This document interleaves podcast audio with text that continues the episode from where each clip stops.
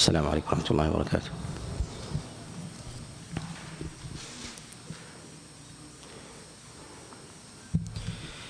الحمد لله رب العالمين وصلى الله وسلم وبارك على نبينا محمد وعلى آله وأصحابه ومن تبعهم بإحسان إلى يوم الدين.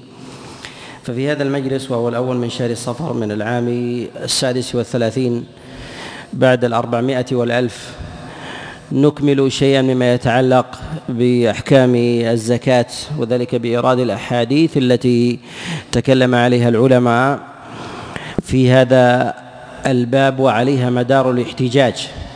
وتكلمنا في المجلس السابق على الأحاديث أو على شيء من الأحاديث المتعلقة بزكاة الحلي. وذكرنا ما جاء في ذلك عن رسول الله صلى الله عليه وسلم من نفي الزكاة في الحلي. وذكرنا أن الأحاديث على طرفين طرف يثبت وطرف ينفي. وذكرنا أن الأحاديث في هذين البابين لا يصح منها شيء. وأوردنا الأحاديث المتعلقة بنفي بنفي زكاة الحلي. وأما ما يتعلق بالأحاديث الموجبة والمثبتة لزكاة الحلي فهي جملة من الأحاديث. ذلك منها ما هو مرفوع ومنها ما هو موقوف.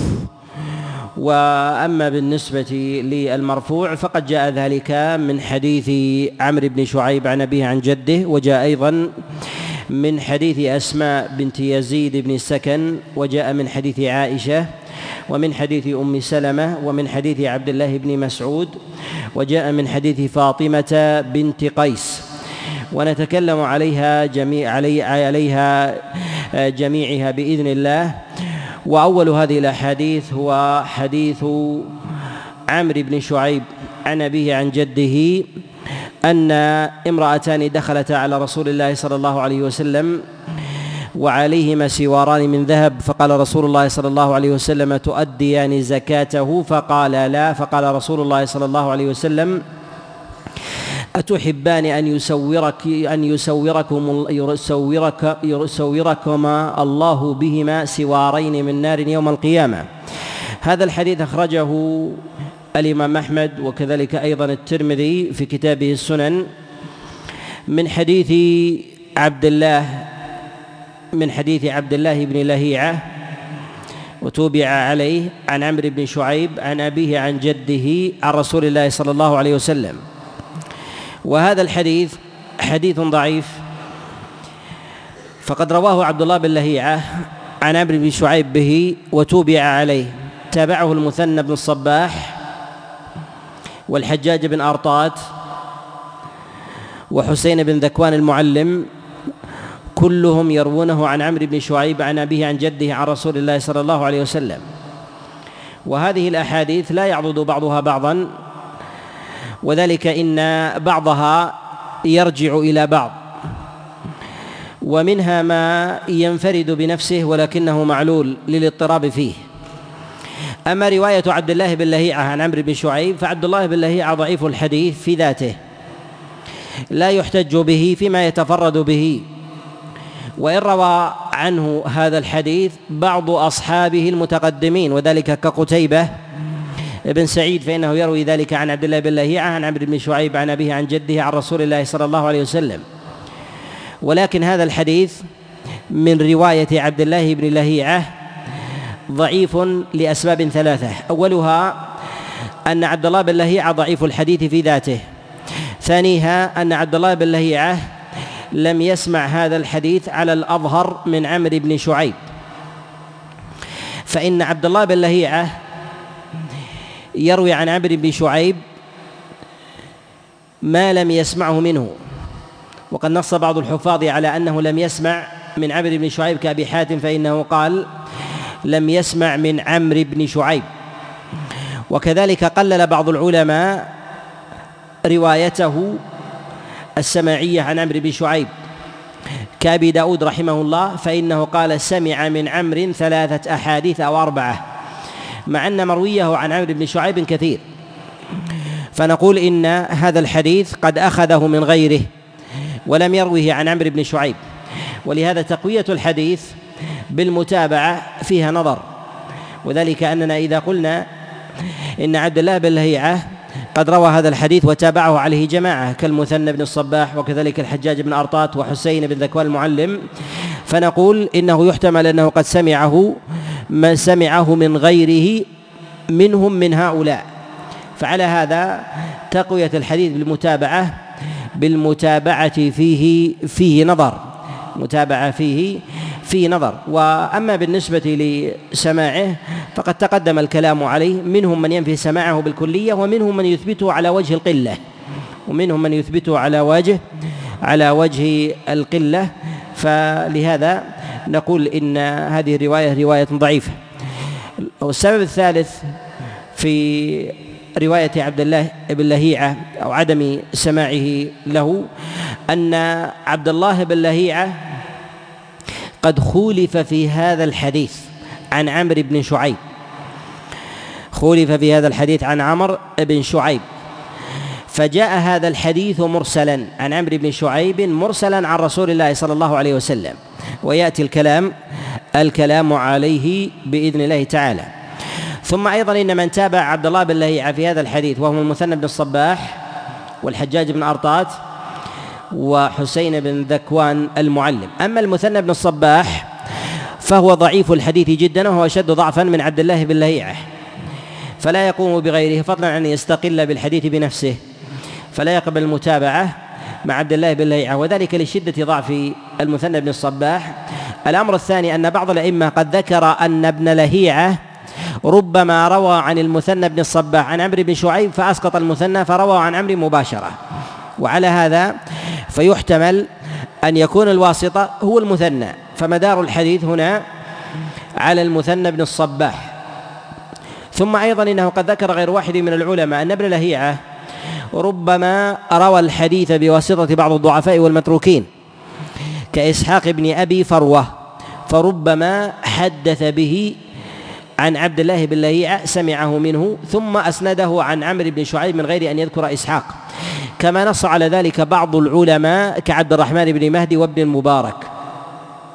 وعلى هذا نقول إنه يسقط الاحتجاج برواية عبد الله بن ليعه وكذلك المثنى بن الصباح لاحتمال مردها لاحتمال مردها إليه. أما بالنسبة لرواية الحجاج بن أرطات وهي الروايه الثالثه عن عمرو بن شعيب في هذا الحديث فالحجاج بن أرطات مع سوء حفظه مدلس في روايته مدلس في روايته فإنه ربما سمع الحديث بواسطة فأسقط الواسطة وأسنده. والحجاج بن أرطات يروي عن محمد بن عبيد الله العرزمي عن عمرو بن شعيب. فربما أسقط العرزمي وأسنده عن عمرو بن شعيب مباشرة. وهذا وعلى هذا نقول إن هذا الحديث ربما يرجع بعضه إلى بعض وربما يكون راويه وربما يكون راويه واحدا. وعلى هذا نقول إنه لا حجة بهذه الوجوه بهذه الوجوه الثلاثة. وجه رواية عبد الله بن لهيعة المثنى بن الصباح والحجاج بن أرطات. وأما الرواية الرابعة وهي رواية حسين بن ذكوان المعلم. حسين بن ذكوان المعلم. فها فرواية حسين بن ذكوان المعلم وهو ثقة وهذا مما يستشكله البعض ممن يتكلم على هذا الحديث.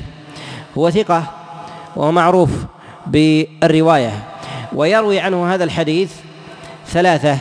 يروي عنه خالد بن الحارث وحماد بن أسامة أبو أسامة ومحمد بن أبي عدي البصري.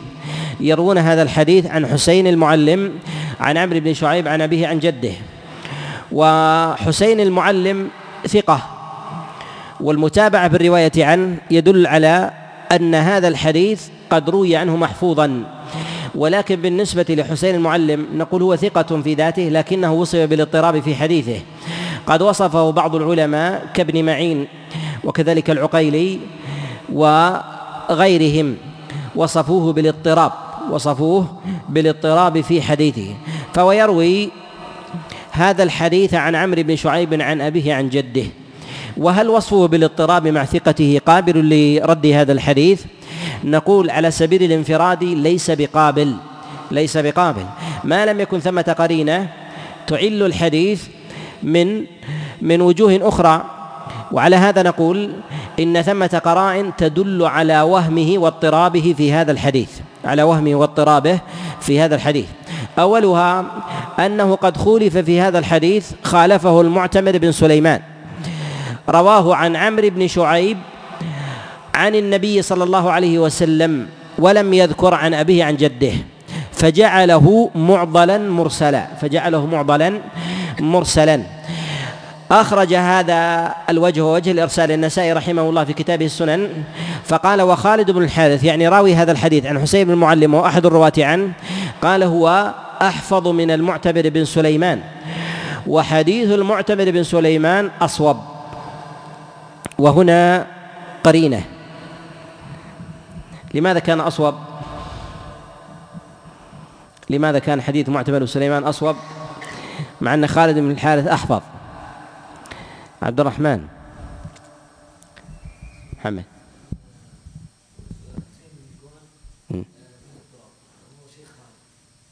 طيب. لكن المعتبر بن سليمان خالف الآن روايته الحسين بن ذكوان. حسين بن ذكوان ثقة. نعم. نعم. نعم. كيف؟ طيب. وإذا روى مرسلا. قد يقول الوصل زيادة أيضا من وجه آخر. نعم. يعني قرينة يعني ترجيح المرسل هل هو مطلق؟ يصبح علة نعم. كيف؟ الأصل الأصل أن الراوي الثقة الضابط يقدم على غيره أن الأعلى يقدم على الأدنى. إلا في بعض الأحيان الأدنى يقدم على الأعلى. لأسباب منها إذا وجدت قرائن أخرى شدت الأدنى حتى يكون أقوى من الأعلى حتى يكون أقوى من الأعلى. وما هي القرائن التي قدمت رواية المعتمر بن سليمان؟ نعم. هذه واحدة لكن شيء يتعلق بالإسناد. من الذي جرى على الجادة ومن الذي خرج عنها؟ من الذي جرى على الجادة ومن الذي خرج عنها؟ نعم. المعتمر خرج عن الجادة. أرسل الحديث. أرسل الحديث. والجادة يسمي العلماء الجادة يسمونها المجرة. المجرة هي السير الذي يسلك فيه ذهابا وإيابا. الجادة عمرو بن شعيب عن أبيه عن جده. هذه جادة لا تحتاج إلى حفظ. أدنى الناس يستطيع أن يقولها. لكن ما يخرج عن الجادة إلا ضابط. ما يخرج عن الجادة إلا إلا ضابط. ولهذا نقول القرينة التي ساعدت المعتمر على ترجيح روايته في هذا الحديث على خالد بن الحارث عن حسين بن ذكوان عن عمرو بن شعيب أنه خرج عن الجادة. والخارج عن الجادة أضبط أو ليس بأضبط؟ أضبط. الأصل الأصل أنه أضبط. لأنه ما يخرج عن الجادة إلا قصدا. أما الذي يجري عن الجادة يكون قصدا ويكون وهما إلى أنه يجري على ما سبق عليه لسانه. أليس كذلك؟ إذا كنت تنادي شخص ويغلب عليك أن تناديه أما تخطي باسمه؟ إذا ناديت غيره أليس كذلك؟ إذا يغلب عليك أن تنادي يا محمد يا محمد ثم جاء زيد. أما تقول لزيد يا محمد؟ لأنه جرى على لسانك هكذا. وهكذا في لسان الإنسان في طريقته في تعامله ونحو ذلك. فيقول هذا هذه المجرة. هذه المجرة أو يسمى بالجادة. المعتمر بن سليمان خرج عن الجادة ولهذا النسائي رحمه الله في السنن يقول خالد بن الحارث أحفظ والمعتمر بن سليمان أصوب أصوب في في هذا. والأصل أن الأقوى يقدم على الأدنى إلا إذا كان مع الأدنى قرينة تقويه على الأعلى. هذه القرينة الأولى. القرينة الثانية أن هذا الحديث لو صح لرواه الثقات الكبار من أصحاب عمرو بن شعيب. مسندا لأنه فصل في الباب لأنه فصل في الباب. والزكاة ركن من أركان الإسلام والحلي تعم بها البلوى فلا بد من حسم الحكم فيها بالنص الصريح الصحيح. ولما كانت هذه الرواية ليست محل قوة لم تكن محل عناية عند العلماء لم تكن محل عناية عند العلماء ولهذا لم ينقل هذه الرواية الحفاظ الكبار الثقات فحملها من دونهم. ومن القرائن أيضا من القرائن أن حسين المعلم في هذا الحديث اضطرب في هذا الحديث على وجوه عدة. أول هذه الوجوه يروي عن عمرو بن شعيب عن أبيه عن جده. الوجه الثاني يرويه عن عمرو بن شعيب عن أبيه عن جده موقوفا. والوجه الثاني يرويه عمرو بن شعيب عن عروة بن الزبير عن عائشة من قولها. والوجه الرابع يرويه عمرو بن شعيب عن جده ولا يذكر عن أبيه. والوجه الخامس أنه يرويه عن أبيه عن سالم يرويه عن سالم ابن عبد الله بن عمر. ابن عبد الله ابن عمر. فدل على أنه لم يضبط الحديث. والحديث إذا روي على وجوه عدة من راو موصوف بالاضطراب فإن هذا قرينة على عدم ضبطه لأصل الحديث. على عدم ضبطه لأصل لأصل الحديث. ومن القرائن أيضا التي تدل على ضعف هذا الحديث أنه لا يحفظ عن أحد من الخلفاء الراشدين القول بزكاة الحلي. القول بزكاة الحلي. بل بل ثبت خلاف ذلك. فقد روى ابن أبي شيبة في كتاب المصنف من حديث زياد بن أبي مسلم عن الحسن البصري قال لم يقل أحد من الخلفاء إن في الحلي زكاة. إن في الحلي زكاة. وكذلك أيضا فإن عامة الصحابة الذين صح عنهم النقل في هذه المسألة يميلون إلى عدم زكاة الحلي لعدم زكاة الحلي. ومن روي عنه زكاة الحلي؟ من الصحابة الكبار ضعيف ولا يثبت زكاة الحلي عن أحد من الصحابة إلا عن اثنين عن ابن مسعود مطلقا وعن أنس بن مالك يزكى مرة. يزكى مرة. قال إذا كان يعر ويلبس يزكى مرة. وكأنه ما جعله من زكاة المال كأنه ما جعله من زكاة النقدين لأن زكاة النقدين على سبيل الدوام. على سبيل الدوام. فكأنه جعله في المرة الأولى حال اقتناء الإنسان لوجود شبهة بالظنة به وربما بيعه أو غير ذلك. فجعله يزكى يزكى مرة واحدة.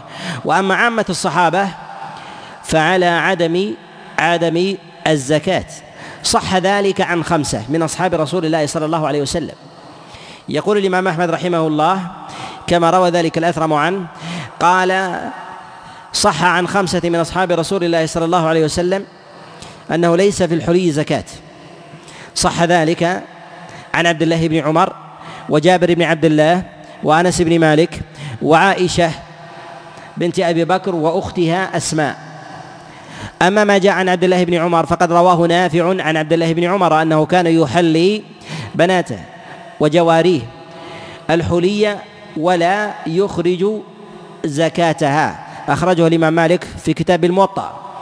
وأما بالنسبة لأنس لأنس بن مالك عليه رضوان الله تعالى في أنه ليس في الحلي زكاة جاء من حديث قتادة عن أنس بن مالك وجاء أيضا من حديث جابر بن عبد الله عليه رضوان الله تقدم الإشارة معنا إليه يرويه أبو الزبير عن جابر بن عبد الله أنه ليس في الحلي ليس في الحلي زكاة. وجاء أيضا عن عائشة عليها رضوان الله من وجوه عدة. يرويه القاسم بن محمد وكذلك يرويه ترويه عمرة بنت عبد الرحمن وابن أبي مليكة كلهم يروونه عن عائشة عليها رضوان الله أنها كانت تحلي بنات أخيها وما كانت تخرج زكاة حليهن وإسناده عنها وإسناده عنها صحيح وجاء أيضا عن أسماء بنت أبي بكر عليه رضوان الله كما رواه هشام بن المنذر هشام عن فاطمة بنت المنذر عن أسماء عليها رضوان الله أنها لم تكن تخرج زكاة زكاة الحلي. وهذه الروايات صحيحة عنه. وهذه الروايات هي روايات صحيحة عنهم وجاء عن عمر بن الخطاب عليه رضوان الله بإخراج زكاة الحلي بإسناد بإسناد منقطع ولا يصح. بإسناد منقطع ولا ولا يصح.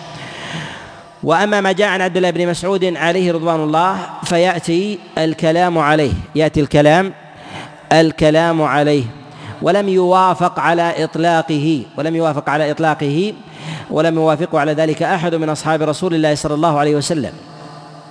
وإنما قال به جماعة من الفقهاء من أهل الكوفة وهو قول الكوفيين وهو قول الكوفيين زكاة الحلي خلافا لجمهور العلماء.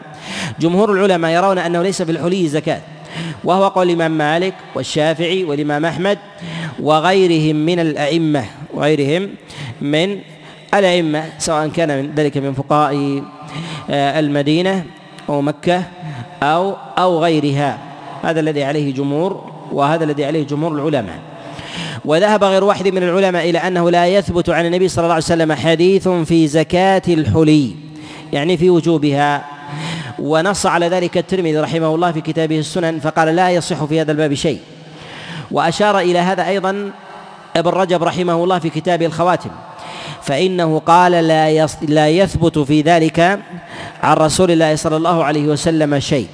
ونص على هذا جماعة أيضا من أئمة الحديث والفقه في ذلك من من المتأخرين.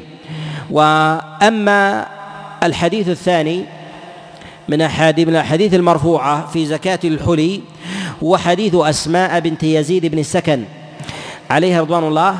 قالت دخلت أنا وأختي على رسول الله صلى الله عليه وسلم وعلينا وعلينا أسورة من ذهب فقال رسول الله صلى الله عليه وسلم تؤدون زكاته؟ فقلنا لا. فقال رسول الله صلى الله عليه وسلم تحبون أن يسوركم الله بهما آه، سوارا من نار. هذا الحديث أخرجه الإمام أحمد. في كتابه المسند وكذلك قد رواه الدارقطني والبيهقي من حديث شهر بن حوشب عن أسماء بنت يزيد بن السكن عن رسول الله صلى الله عليه وسلم. هذا الحديث تفرد به شهر بن حوشب بذكر الزكاة عن أسماء وقد رواه عن شهر بن حوشب جماعة. رواه عبد الحميد بن بهرام وقتادة بن دعامة السدوسي وكذلك رواه داود بن يزيد العطار وغيرهم يرون هذا الحديث يرون هذا الحديث عن شار بن حوشب عن أسماء بنت يزيد بن السكن عن رسول الله صلى الله عليه وسلم. وأكثر الرواة الذين يرون هذا الحديث عن شار بن حوشب لا يذكرون فيه وجوب الزكاة وإنما يذكرون أن النبي صلى الله عليه وسلم أمر بنزعها أمر أمر بنزعها. وبعضهم يذكر رواية رواية الأمر بوجوب إخراج الزكاة. وهذا الحديث مداره على شهر بن حوشب. وتقدم معنا الكلام على شهر بن حوشب مرارا. وذكرنا أن الأظهر في مرتبته الضعف وهو ضعيف الحفظ وسيئه وحديثه فيما يتفرد به لا يحتج به. وأن من عدله من الأئمة فإنما يعدلونه لأجل لأجل الوقيعة في ديانته فإنه وقع في ديانته وهو راو صالح لكنه في الرواية ضعيف لكنه في الرواية ضعيف.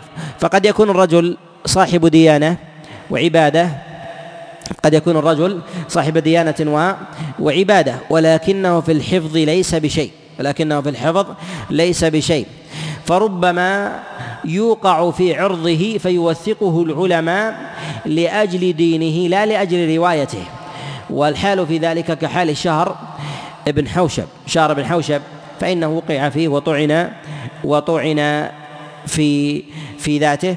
فبين العلماء عدالته من جهة من جهة آه، ديانته وأما من جهة روايته فهو ضعيف. ويعرف ذلك أننا لو نظرنا في احتجاج العلماء بحديثه نجد أن من وثقه لا يحتج بحديثه ولا يفتي بالأحاديث التي يتفرد بها وهذا من القرائن التي يجمع فيها أقوال العلماء.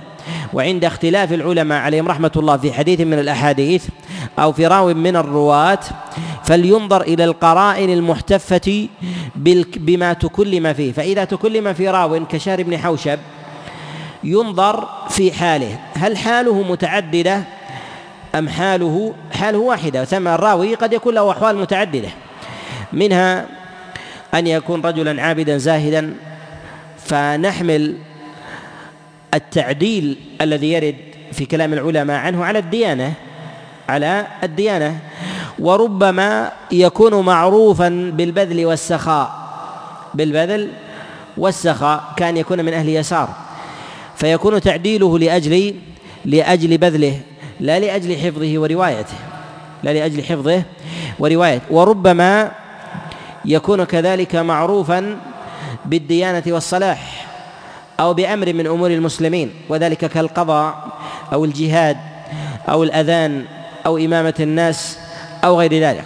فيذكر بأمر من أمر الديانة فيعدله بعض العلماء لأجل هذا الأمر لا لأجل الرواية.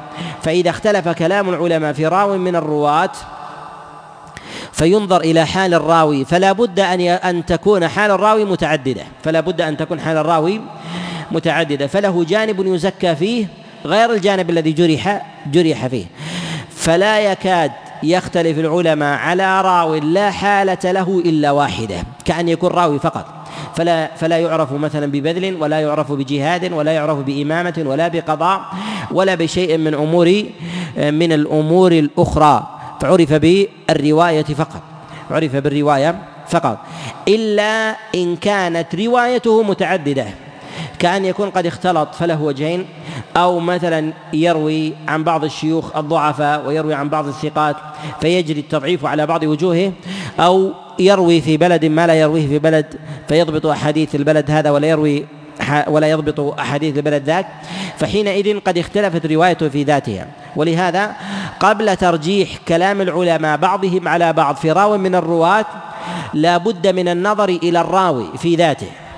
حتى لا يظن في ذلك تعارض ولا يوجد ولا يوجد تعارض ولا يوجد ولا يوجد تعارض. على هذا نقول إن شهر بن حوشب عامة العلماء على تضعيفه في حفظه وأما بثقته في ديانته فعلى هذا يحمل من عدله و ووثقه. الحديث الثالث وحديث عائشة عليها رضوان الله أنها قالت دخل علي رسول الله صلى الله عليه وسلم وعلي فتخات يعني خواتم من ورق. فقال رسول الله صلى الله عليه وسلم أتؤدين زكاتها؟ فقالت فقالت لا. قال عليه الصلاة والسلام هي حسبك من النار. هذا الحديث أخرجه الإمام أحمد وأبو داود في كتابه السنن.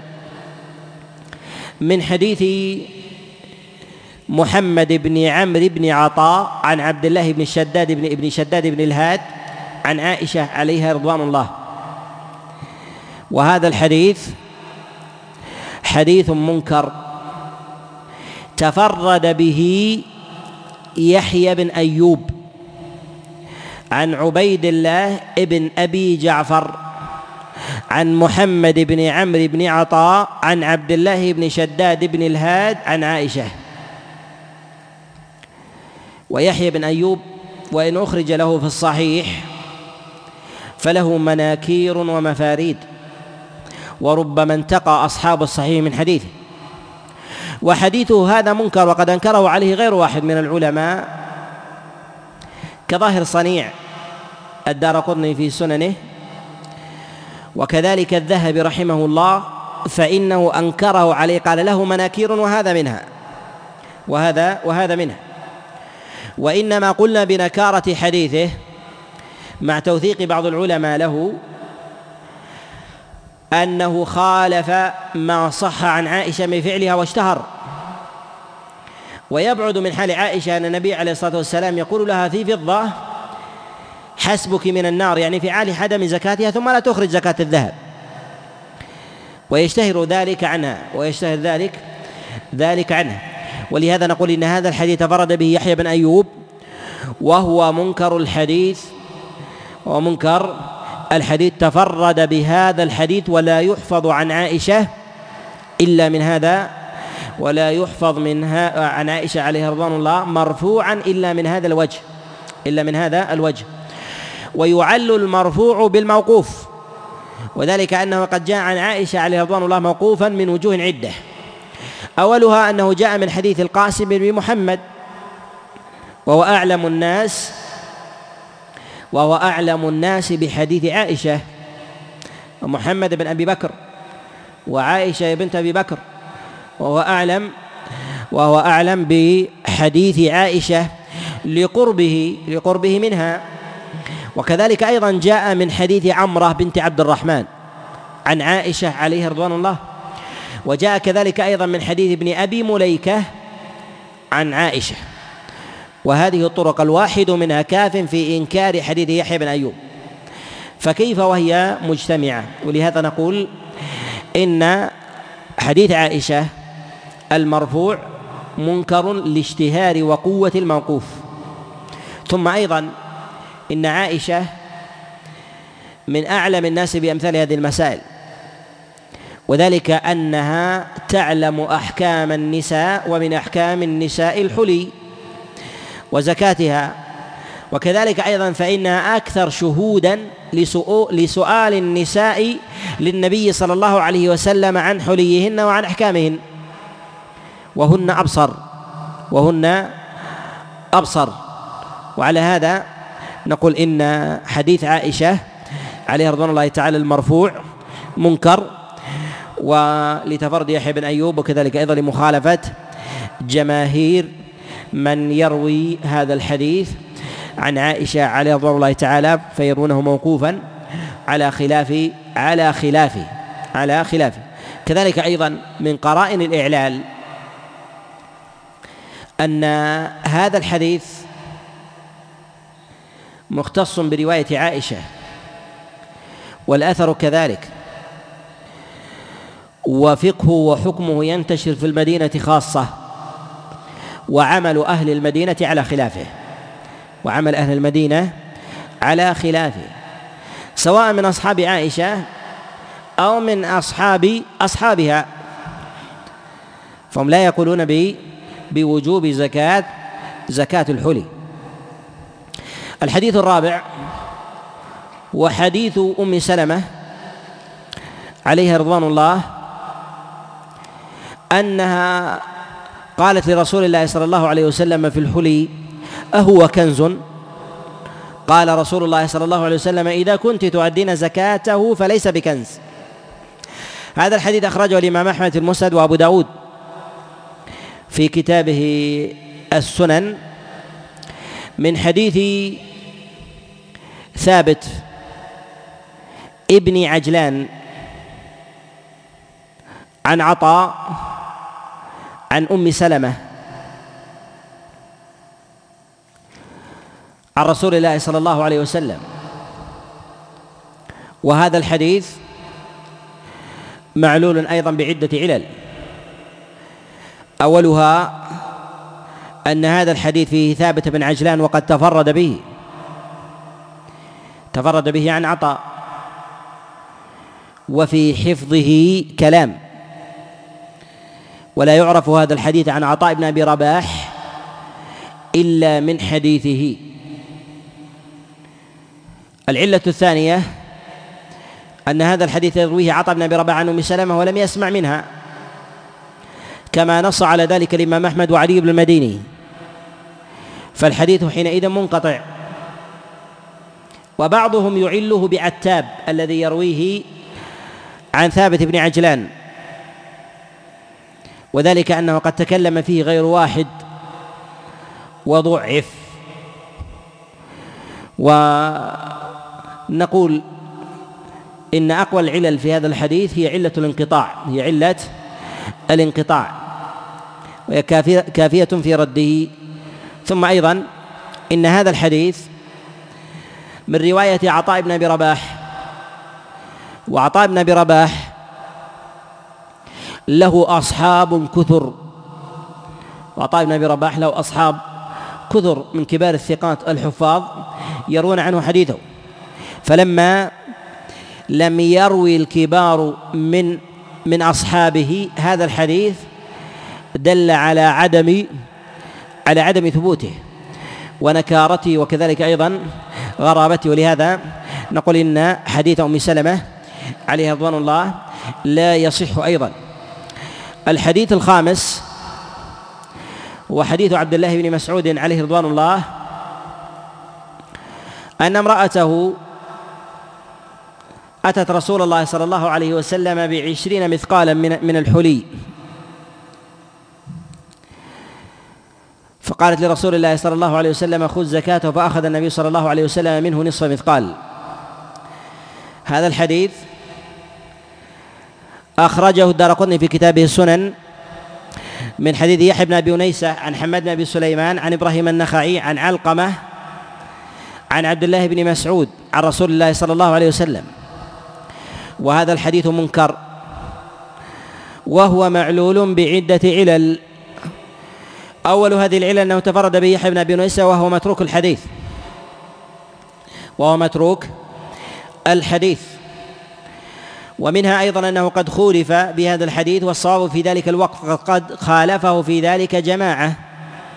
فجعلوه موقوفا على عبد الله على عبد الله ابن مسعود عليه رضوان الله. فقد رواه حماد بن أبي سليمان عن إبراهيم عن علقمة عن عبد الله بن مسعود موقوفا لا مرفوعا. رواه هشام الدستوائي عن حماد ابن أبي سليمان عن إبراهيم عن علقمة عن عبد الله بن مسعود.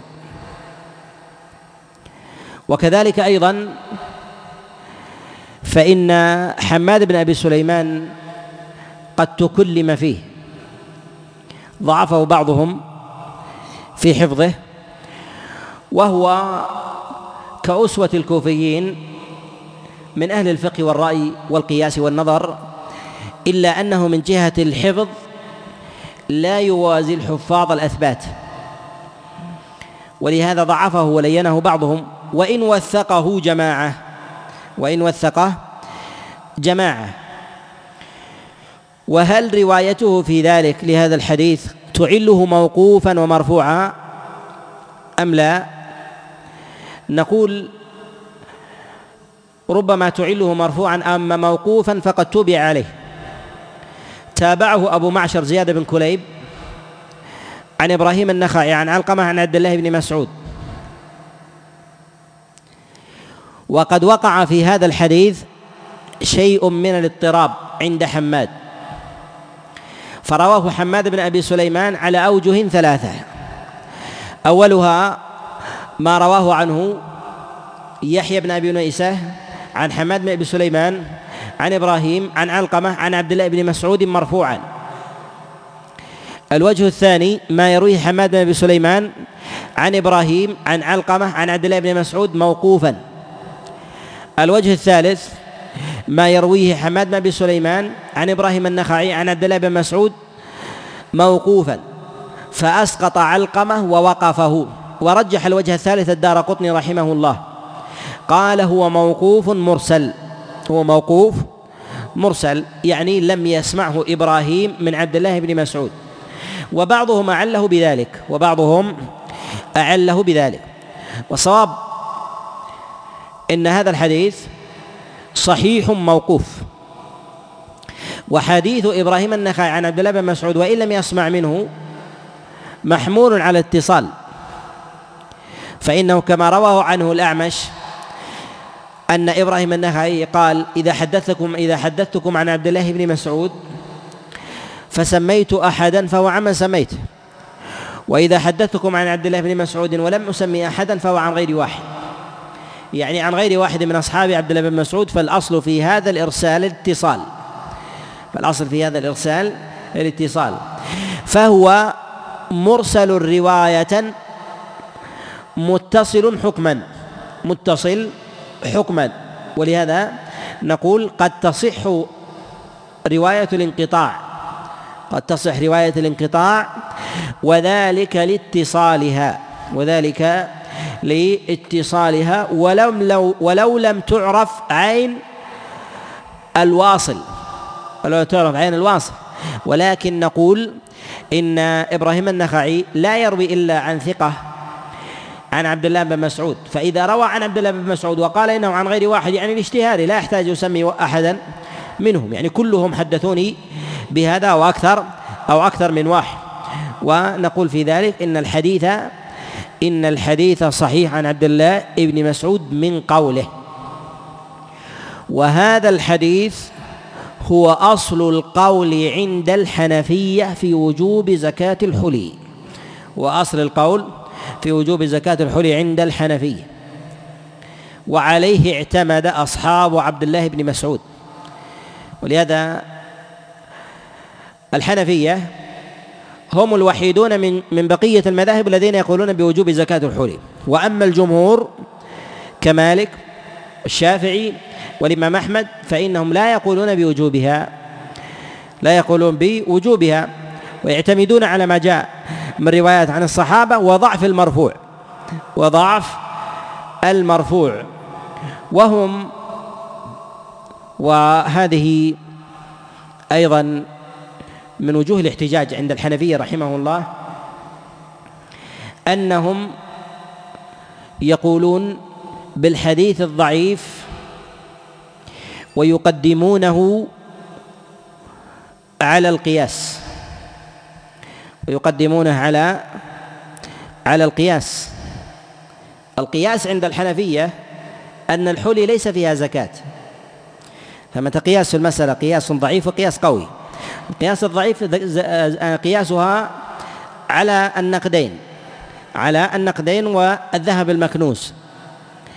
ولكن لها قياس وجه آخر هو الذي يجعله الأقوى الحنفية ولكن لا يأخذون به ويقدمون الحديث الضعيف عليه. وهو أن الحلي في حكم في حكم المال المستعمل كالبيت والدابة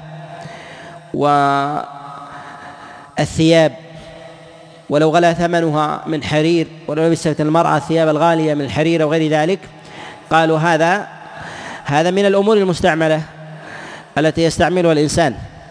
لا زكاة فيه. فالقياس أن يكون الذهب مثلها ولكن تركوا القياس ويقدمون عليه الحديث الضعيف. وهذا من وجوه الاحتجاج عندهم. والحديث الضعيف في ذلك أنه جاء من حديث حماد بن سليمان فجعله مرفوعا. وهم يقطعون بصحته عن عبد الله بن مسعود ولكن الإشكال الإشكال في رفعه. وعلى هذا نقول إن هذا الحديث هو صحيح عن عبد الله بن مسعود. وأما عن النبي عليه الصلاة والسلام فلا يصح. الحديث السادس هو حديث فاطمة بنت قيس عليه رضوان الله. أنها قالت أتيت رسول الله صلى الله عليه وسلم بسبعين مثقالا من الحلي من الذهب ليأخذ زكاتها فأخذ منها رسول الله صلى الله عليه وسلم مثقالا وثلاثة أرباع المثقال. هذا الحديث أخرجه الدار قطني في كتابه السنن من حديث أبي بكر الهذلي عن شعيب عن عامر بن شراحيل الشعبي عن أم سلمة عن فاطمة بنت قيس عفوا عن رسول الله صلى الله عليه وسلم. وهذا الحديث حديث ضعيف جدا. فإنه قد تفرد به من هذا الوجه أبو بكر الهذلي وهو متروك الحديث.